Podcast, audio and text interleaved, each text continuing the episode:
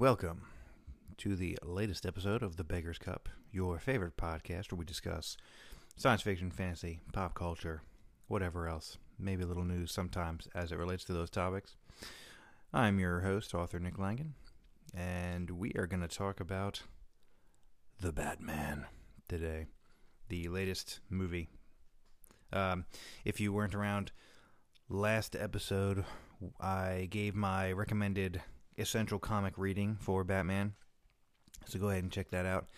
You'll see a lot of those key elements of those seven or eight collections. I think I was uh, eight, maybe.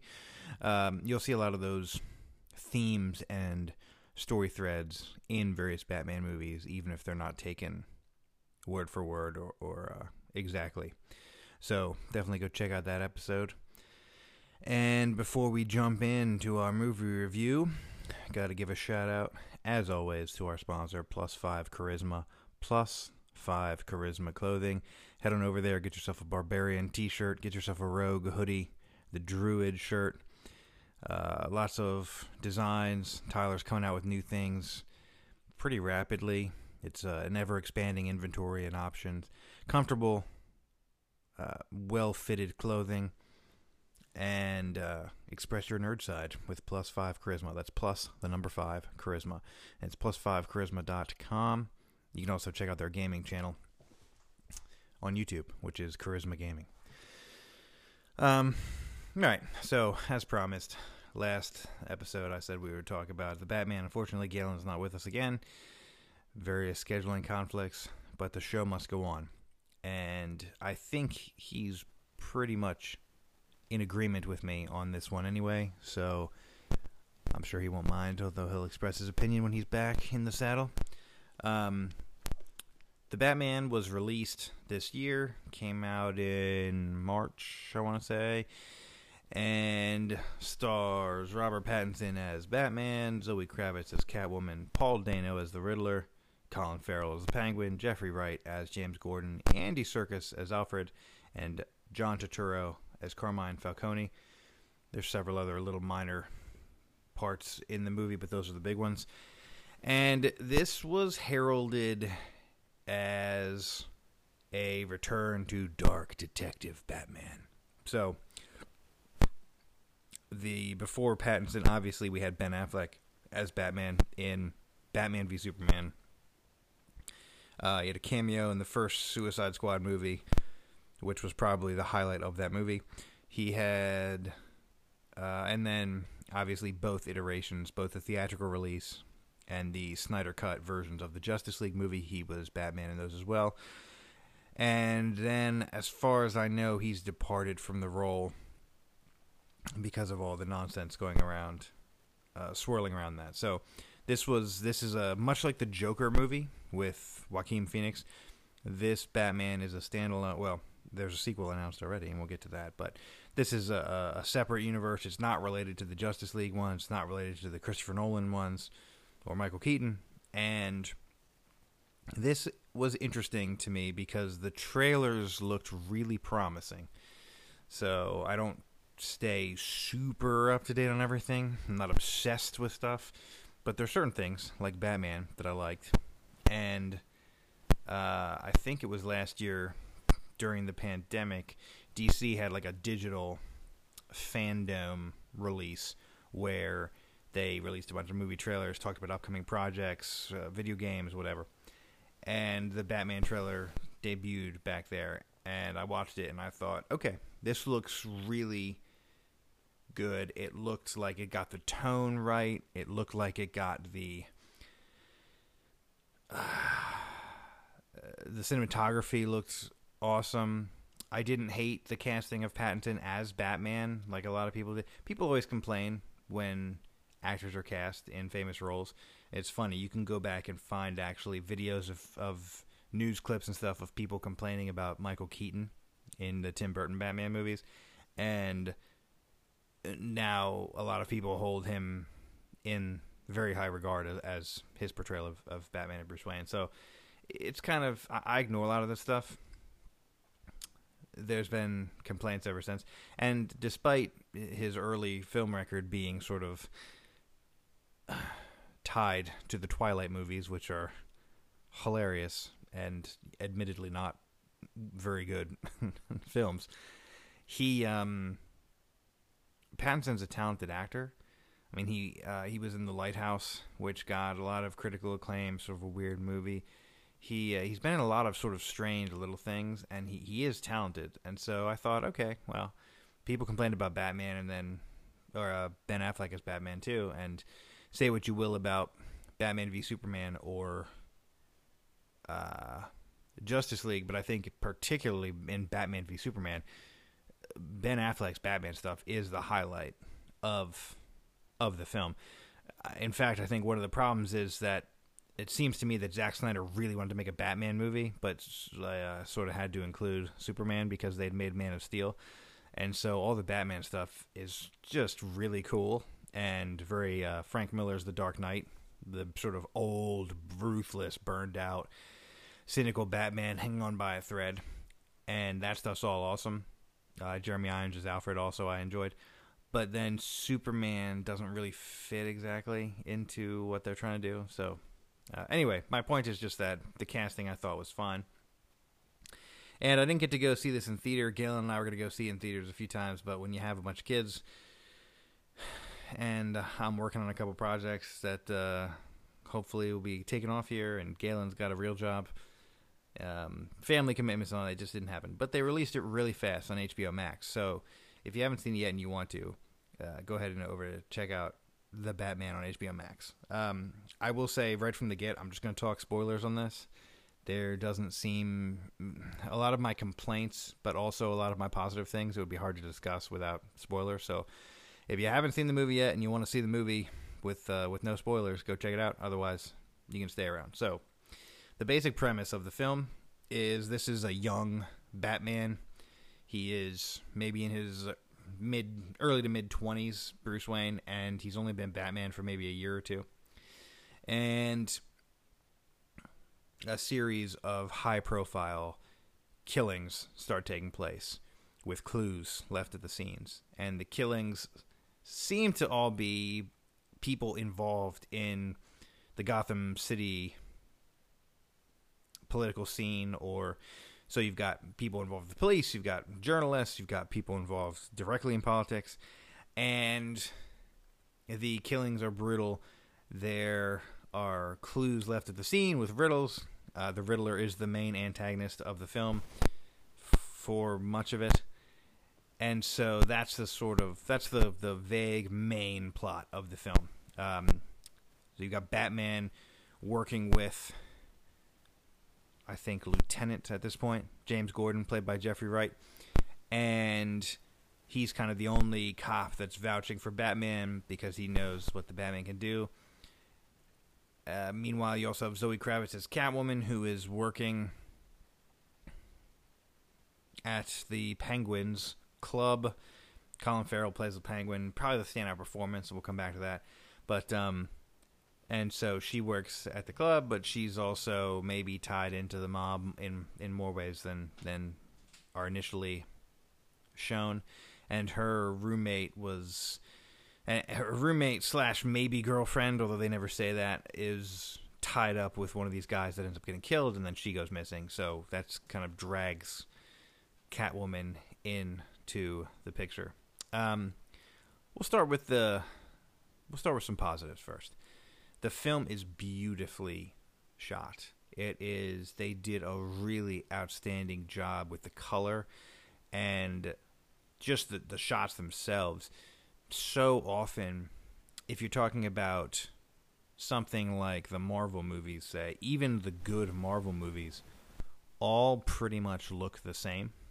They all have their standard of color grading and their standard spectrum of, of darks and lights in the shots. And there's not too many Marvel movies that I can think of with shots that really stand out to me. In fact, the only th- um, in uh, Avengers: Infinity War when sh- when Thor shows up at the Battle of Wakanda with with his hammer, that's a great shot. But even that is not necessarily a great shot because of framing. It's it's a great it's a great shot and moment because of other things.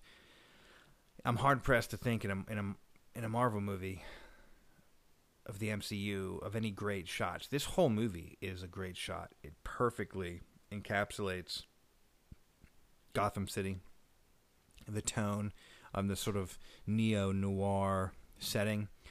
And I think the most successful Batman properties, whether they be cartoons, movies, comics, Gotham City should always be a character in and of itself. And that is certainly the case in the Batman. Gotham City feels like Gotham City. It's not quite as um, maybe like absurdist and Tim Burtony as the Michael Keaton Batman movies, and it's not quite as realistic, say, as the Christian Bale Batman movies, where ba- where Gotham really just feels like New York, or uh, yeah, I mean, really, it feels like New York. This feels somewhat grounded and somewhat realistic, but also it, it definitely has a character of its own, sort of grimy, mucky city of dark shades of gray and black and red, sometimes orange, all around. You have to ignore the dogs in the background. And um, so that is definitely a positive in my view. Also, in addition to Gotham, everything else looks great. I think the Batsuit looks really good. Pattinson looks good in it. Um, I don't have a problem with the race swapping for Jeffrey Wright as Gordon and Zoe Kravitz as Catwoman. I don't know that it was necessary, but it's it, okay. Whatever, it doesn't bother me. Galen and I talked about this in our in our talk about adaptation, but the thing about comic adaptations that makes it hard is that a lot of people will say, "Well, this isn't true to the comics" when they change something for a film or TV. And I think it's tricky to it's tricky to do that sometimes with with superficial things with comics because there have been so many iterations, so many runs, so many storylines. I mean, Batman has been around for decades and decades in various media forms. And so things have changed over the years. And you know, so so minor things like that don't bother me. Um, as long as the story is good and they stay true to the characters, which is going to end up being a problem with the Batman in the adaptation front. But all the actors, I think, give pretty good performances. Pattinson is this is a young, a new Batman, so well we get to see we get to see him more as a detective. He's not just a Dark Avenger or, uh, you know, the martial arts master.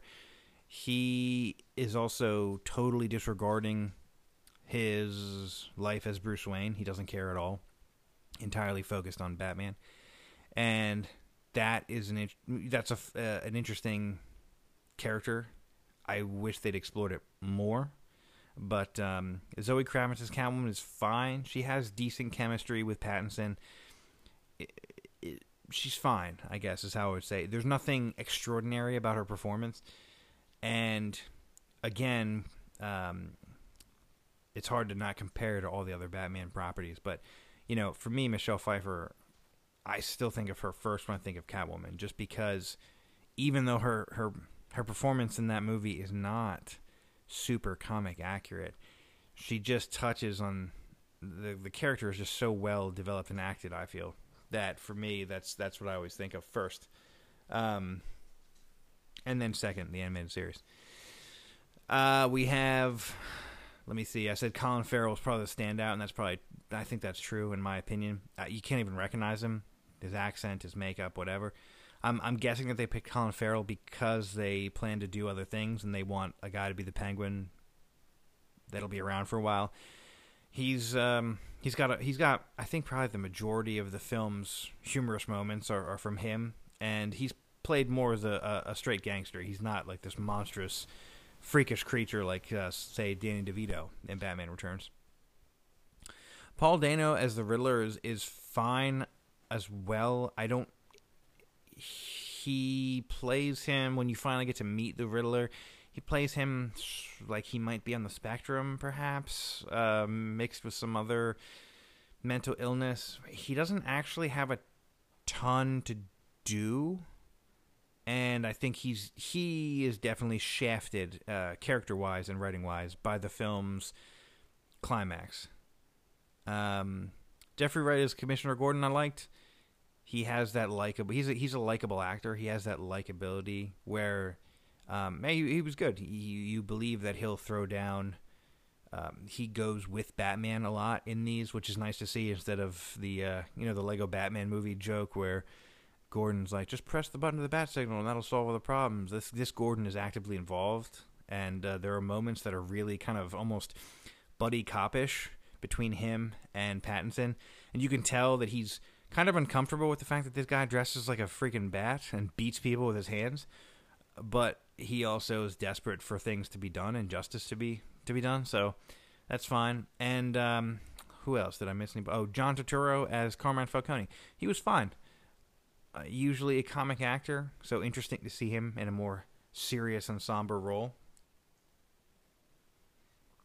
for those of you that aren't super familiar, Carmine Falcone is the usually the resident crime boss. He features heavily in several of the comic stories that I talked about last week, or uh, yeah, last week. And he was um, in the Christian Bale in Batman Begins. He's the crime boss that's working with Scarecrow, and eventually revealed to be Ra's al Ghul, who is shipping things into the docks. I can't think of the actor's name off the top of my head, but well known. So the acting is all fine to good, we'll say. I think um, Colin Farrell's performance is really good. I don't think anybody really reaches into great, and I don't know how much of that is them and how much of them is the of that is the script. Uh, the uh, other positives, the action is is extremely well done in my opinion. Uh, well choreographed, and and uh, mixing in with what I said about cinematography, it is extremely well shot. We get several, several longer, or not even several. I'll say a lot of the fight scenes have longer shots in them, and so even though they're in these darker environments because of the lighting and the the color hue that they they use for the movie, and because they let the camera sort of stay with Batman as he's fighting you really get to see what's happening, which is as a martial artist and a, and a, film lover and stuff. That's something that I love. I hate the jump cut, quick cut nonsense that a lot of movies show in shaky cam. When, especially when we're dealing with a character like Batman, who is an ultimate hand to hand fighter and is taking on groups of people, it is unless you're doing it for the sort of thematic reasons that sometimes they do in the Chris Chris Nolan Batman, where they're trying to make a point of how fast he is and how scary he is to people. You know, I want to see the action, and I mean not just for Batman, really in all my movies, I want to see the action. But there are several really well shot and and framed and choreographed action scenes including the first one, which was in the trailers with the guys with their faces painted, where uh, in the trailer you see him beat down the one guy and he goes, "I am vengeance." Um, that is is really well shot. It reminded me. I wonder if it was an homage to. There's a great Korean martial arts. Is it Korean? Ah, oh, man, I have to look. There's a great um, Asian martial arts film and revenge film called Old Boy, and it's going to bother me now. I'm pretty sure that it's Korean but that has a couple of really long one take fight scenes that are outstanding. Um, so, yeah, there are lots of good fight scenes. This is not an action movie, though, and I will. Uh, I will make that stipulation that even though there are some really good action sequences. Yes, it is a Korean film. Old boy. Yeah, I knew it. Um, that this I would not consider this an action movie. They're definitely leaning into the crime investigating side of Batman, and this has some serious Seven vibes. The Riddler definitely feels like sort of the Zodiac killer mixed with the you know serial killers and elements of Silence of the Lambs and stuff like that. And uh, I'm fine with that too. I think that if you're going to make the Riddler work in the real world, or at least a more believable fictional world, he, Jim Carrey, his portrayal is probably not the right choice. So, what are we talking about? We talked about the the the cinematography, the action, the actors. Um, oh, uh, and we're talking about actors. I really liked Andy Serkis as Alfred. I wanted more of, of him. He, he he's really only in maybe five or ten minutes of the film, and I thought they did some. They they alluded to some interesting things, a slightly different variation of the the relationship, uh, a different dynamic than say Michael Caine and Christian Bale that I thought would be really fun to explore and we really didn't get to see. So those are all positives or you know in the case of the acting it's all right. Um, what about the story itself? The story itself is really good for the first 2 hours and 15 minutes. And if you didn't know, the movie is almost three hours long. That's just shy of three hours long. So, so about the first two thirds of the movie are really good. There's even moments of well, probably greatness sprinkled in there. And and then I'm just not sure what happens. So, I gave this sort of brief synopsis towards the beginning of this episode, but um the the basic this the spoiler premise is that the Riddler is killing people who are corrupt and were involved in the and especially were involved in this, these corrupt dealings with Falcone. And so he's targeting corrupt politicians, corrupt police officials, corrupt journalists, because he is trying to, as he says, remove the corruption and, and bring it into the light. No more lies. He's, he puts on a lot of them. And that is a really cool and interesting premise because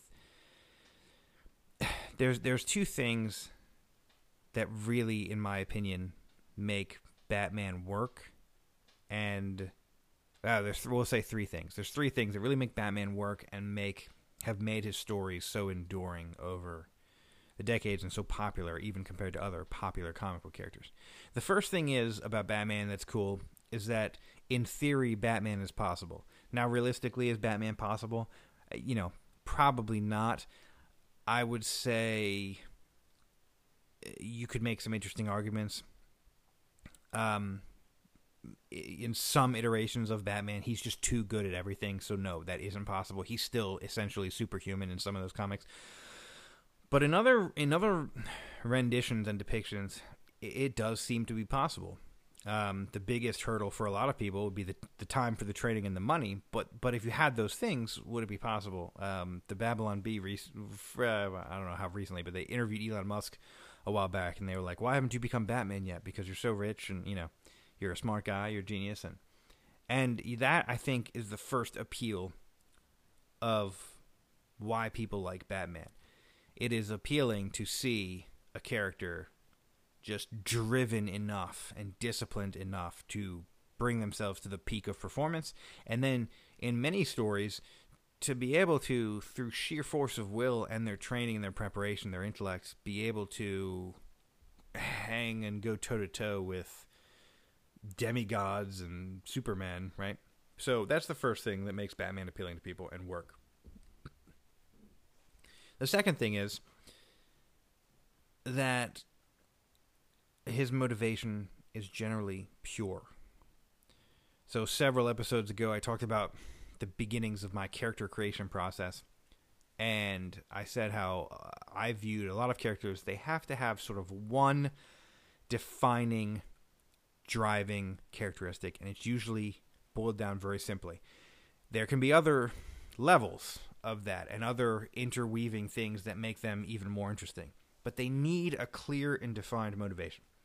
Spider Man's motivation is guilt he's guilty, and that's what propels him to do what he does because of the death of Uncle Ben. And with great power comes great responsibility, right? Batman's driving motivation is actually I wouldn't quite call it revenge, but it's been put put before that he, his goal is that no no kid is going to have to watch their parents die in an alley again the way that he did. And so there is an element of, of revenge or, or retribution. Usually, in most variations of the story, not to the ex- extent of the Punisher. He doesn't generally just gun down people, although in the Tim Burton Batman movies he does. He just he just ices thugs left and right. But and and Ben Affleck's Batman was pretty liberal with keeping people alive. Um, but so I'm not sure exactly what what what if you could boil that into one word. I think vengeance is uh, maybe it. I mean, maybe you could argue it's justice. Again, this fluctuates, but but that that basic driving desire is that this horrible thing happened to him, and he's going to make sure that as if it's in his power, it will not happen to another kid, and he and and to clean up the city, right? So that's again, we can get behind that. I mean, there's a there's this idea I think sometimes in storytelling that things have to be complicated and intricate, and sometimes that can be really cool, but sometimes something like John Wick comes along and it's a very simple, very streamlined premise, but it's just so well executed that it's successful. And I think the best Batman stories are often like that. Not necessarily with the story, but with Batman. You know, the story can be a mystery where he's investigating and everything, but Batman's motivation is generally clear.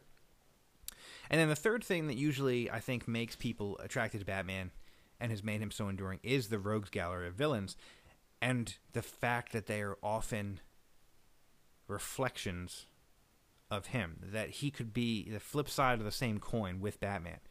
So for example, in Batman Returns since I've talked about it already, he shares a lot of similarities with Selina Kyle as Catwoman and Cobblepot and the Penguin. And even though those those movies are not maybe the most comic accurate, they get that right. They get the theme right. You know, uh, there's a great line in that where uh, Danny DeVito, as the Penguin, says to him, "You're just jealous because I'm a real freak and you have to wear a mask." And Batman says, "You might be right." Um, you know, Catwoman is this sort of dark flip side of him where they're, they're both sort of they're both these agents of vengeance in that movie, but he is calculated, controlled. He's trying to clean up the city as a whole, and she's just seeking personal revenge, but also causing chaos and just unhinged. And I think that in in those renditions of those characters, you know, he really sees that that could be him. That's why they have this powerful connection. That they see each other in each other, or they see themselves in each other, rather. And so those are the three things. And I think that the Batman fails to answer two out of three of those things. So you have the element; it, it's fairly believable. The action's believable. He's a guy in a suit. I love the Batmobile in this version. It's just a souped up muscle car that just looks kind of cobbled together. That's pretty cool. His fighting style in this is is sure it's believable. Um, he's he's got bulletproof armor, so that certainly adds the suspension of disbelief. Okay, yeah, he can get shot. and It's okay uh, until the climax of the film. Again, we'll get to that. I keep saying, and I love that he just sort of wades into a lot of these early fights in the movie, and he's just taking punches, and you really get the sense that he he could be not, but he just he's just a rage monster, and he doesn't care. But it fails to answer or to clearly define his motivation, and it's not. Batman is not a symbol of hope or an aspiration in the same way that somebody like Superman is. Superman wears bright colors. He's always doing various things. He doesn't just stop crimes, he also stops natural disasters. He deals with intergalactic threats, but he's also the kind of guy that will uh, sit down. Um, there's, uh, I forget what the uh, run was years and years ago. It was around the same time as Batman Hush. There's a Superman line, also by Jeph Loeb, I want to say, or Jim Lee. Maybe it was Jim Lee. And there's a lot of that where Superman is is talking to a, a, priest and they're having these philosophical conversations. That's Superman. That's not Batman. Batman helps people, but Batman is is more a symbol of fear. You know the the the whole premise. I've rewatched the first two Nolan movies over the past couple days, and the whole premise of Batman Begins is that conquering and controlling and wielding fear in the criminal element, so that you know, is he a symbol of hope in that he wears a mask and people are like, oh, there's somebody out there doing something? Sure. But he's not a symbol of hope in the same way that, that Superman is, where Superman show, might show up to something just in broad daylight and help people and talk to people and joke around, right? That's not Batman. I think we all kind of inherently get that. His whole character is about being in the shadows and being the night and investigating, and he doesn't come out during the day in a lot of comic stories, be, you know, as Batman because that would ruin the illusion. You know, part of the illusion of the suit and the fear in Gotham is is him in the shadows, and you can't really see who or what this guy is exactly. And so, the first two thirds of the movie is really good. It's very much a, a investigation.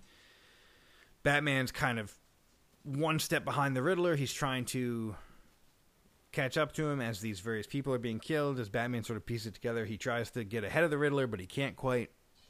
And I like that. That was all really good. It's clear that Batman's smart. It's clear that Batman's driven, but it's also clear that Batman's young and young in the game. And I don't have a problem with somebody being smarter than than Batman. That that's fine. The problem comes that about two, at about two hours and fifteen minutes into the movie, thereabouts, because I remember, the Riddler is captured. He gives himself up. And now this whole time, the Riddler has hurt nobody but these corrupt people that he's targeting. So obviously, what he's doing is not okay. Just ran, you know, murdering people, even if they've done shady political dealings, is, is not all right. But he's targeted, he's focused, and I thought, okay, this is really interesting because here we're going to get that classic Batman conundrum where you've got a young, angry Batman, and he hasn't really figured out exactly what he's trying to do. Like, yeah, he goes out and beats up criminals, but he hasn't really figured out. All right, I'm gonna I'm gonna target all the organized crime. Right? He's not saying that. He just goes out and sort of. I mean, he says it, picks cr- crimes at random and, and stops them, but brutalizes people, and you get the sense that it's, it's he's trying to get self satisfaction out of it, but he really can't. So I was like, okay, cool. We're gonna have this young Batman he's going to go up against this guy that's that's bad, and Batman's going to have to kind of get better at explaining and and and figure out what he's doing and how he distinguishes. Well, what I'm doing is also outside the law, but it's still right, whereas what you're doing to the Riddler for the Riddler is is wrong. And that has the makings of a great Batman story because as I said, the whole idea that his rogues gallery, most of them are in some form or fashion, they're flip sides of the same coin as him. That's really a great. I mean, it's a great method of storytelling, regardless. But I think in great Batman stories, that is what makes it great. These sympathetic villains who have something in common with Bruce Wayne. and so, I was a little curious when they when they catch the Riddler and then there's still like an hour left of the movie. I was like, uh, okay, well he he succeeded in his plan. I mean, he's he killed all of the politicians that he wanted to. The only person that he failed to kill is he actually targeted Bruce Wayne because his father was somehow involved with Carmine Falcone, which again is something that I don't necessarily have a problem with. That's been explored in the Batman Hush comic in and one of the other ones is the Long Halloween maybe.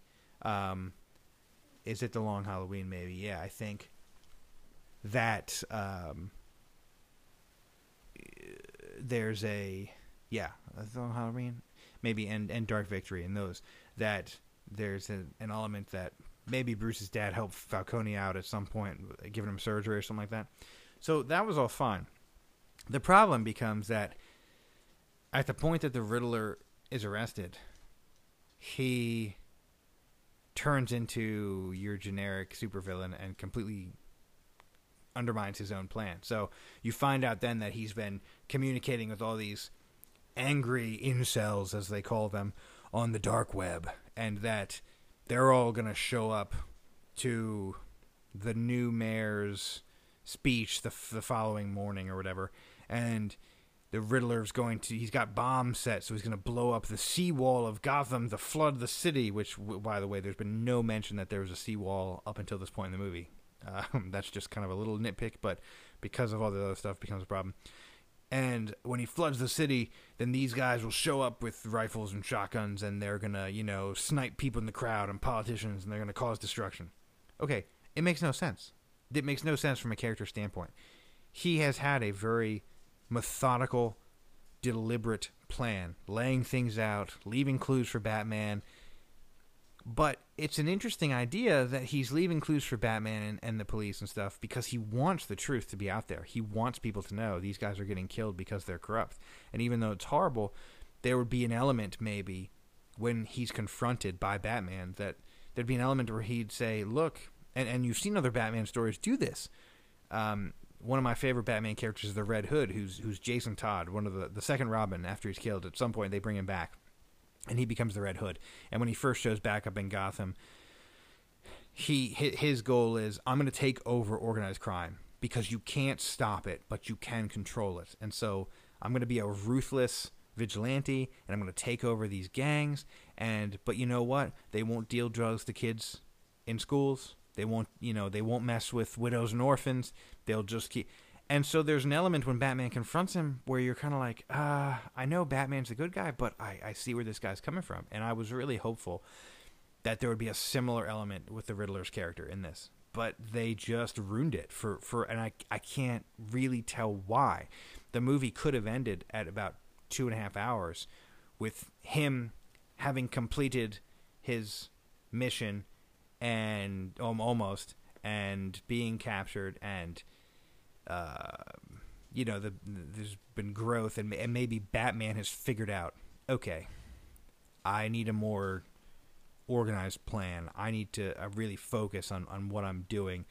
And and instead they just have this whole we're going to have a bunch of crazies show up and and shoot up the politicians after we flood the city and it just made no sense. And then what was even worse was they don't just undermine the riddler but batman's fighting some of these guys who are shooting him and now it hurts for some reason because it's the climax of the movie i guess even though we've seen him take like fully automatic machine gun fire to the suit and you know rush forward even though he's getting peppered with bullets and beat people.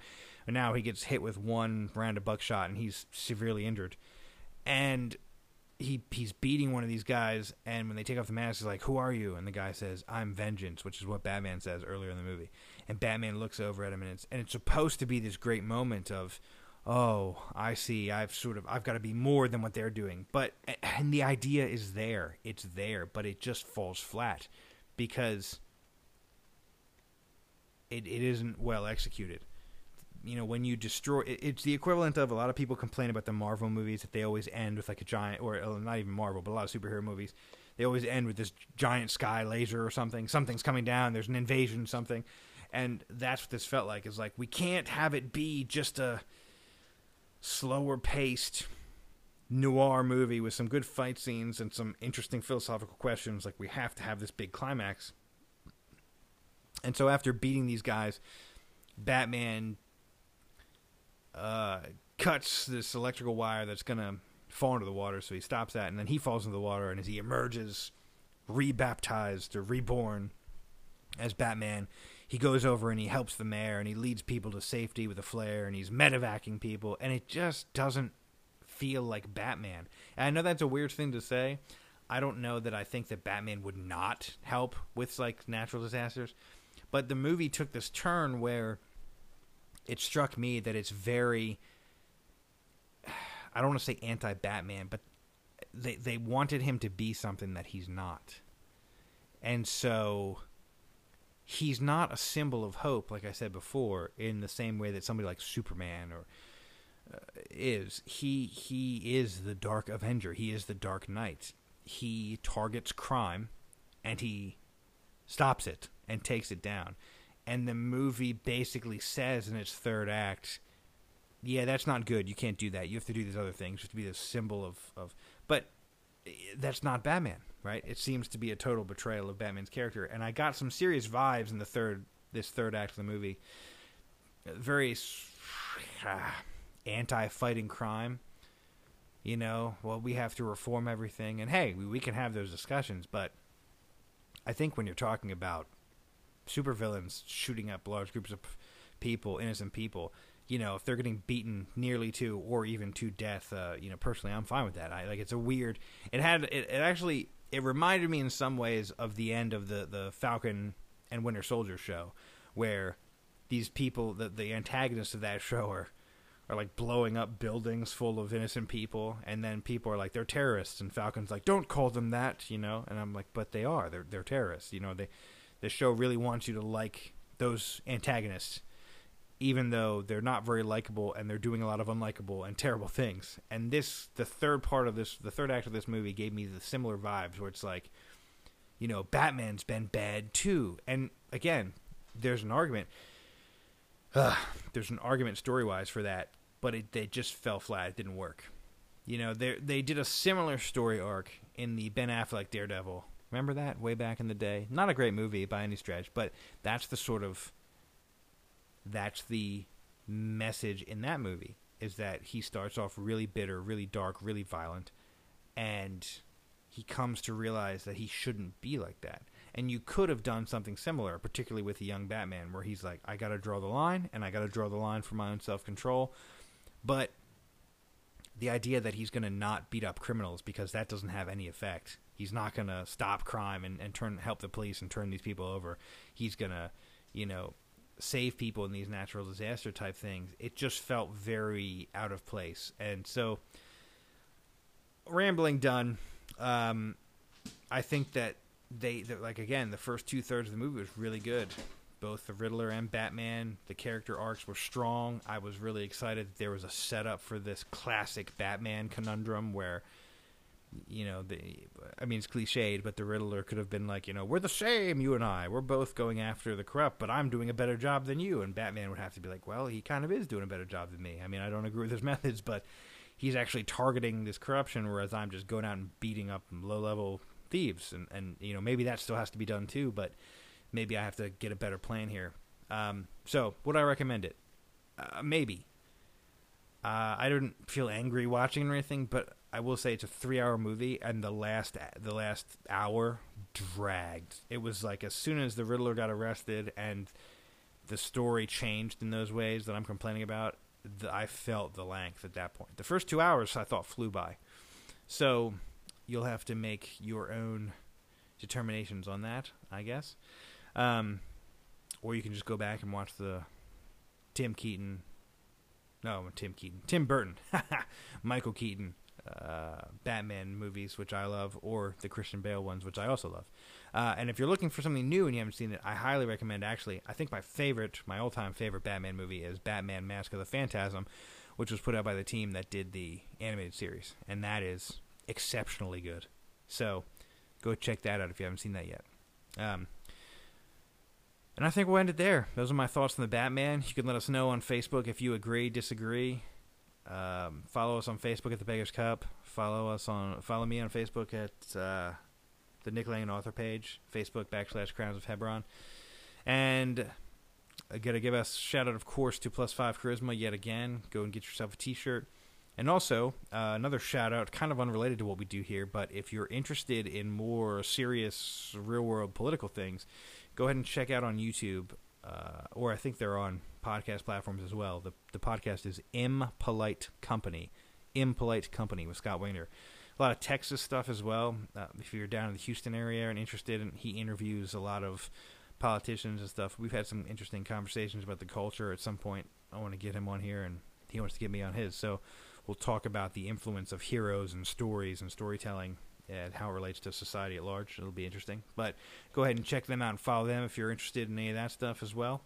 And um, yeah, uh, check out my books if if you haven't yet. We've got Crowns of Hebron is still available. It's a family-friendly comic book about Saul, David, and Jonathan. Five issues, or you can get them all together on Amazon or Barnes and Noble. And my first book, Shadow of the Dreamer and Other Oddities, is a novella and collection of short stories about two guys that hunt monsters. I actually am looking for beta readers as well. If you want to reach out to me on Facebook for the second book in that series, which has an antagonist. One of the antagonists is a leprechaun, if that sways your opinion, because it's hilarious. So, uh, yeah, thanks for listening. Thanks for following us, and continue to tune in. We uh, we want to go and see the Northman, and give that a review because it's Viking Hamlet, which sounds awesome, and very in line with what we like. So until next time, uh, thanks for listening, and we'll catch you later.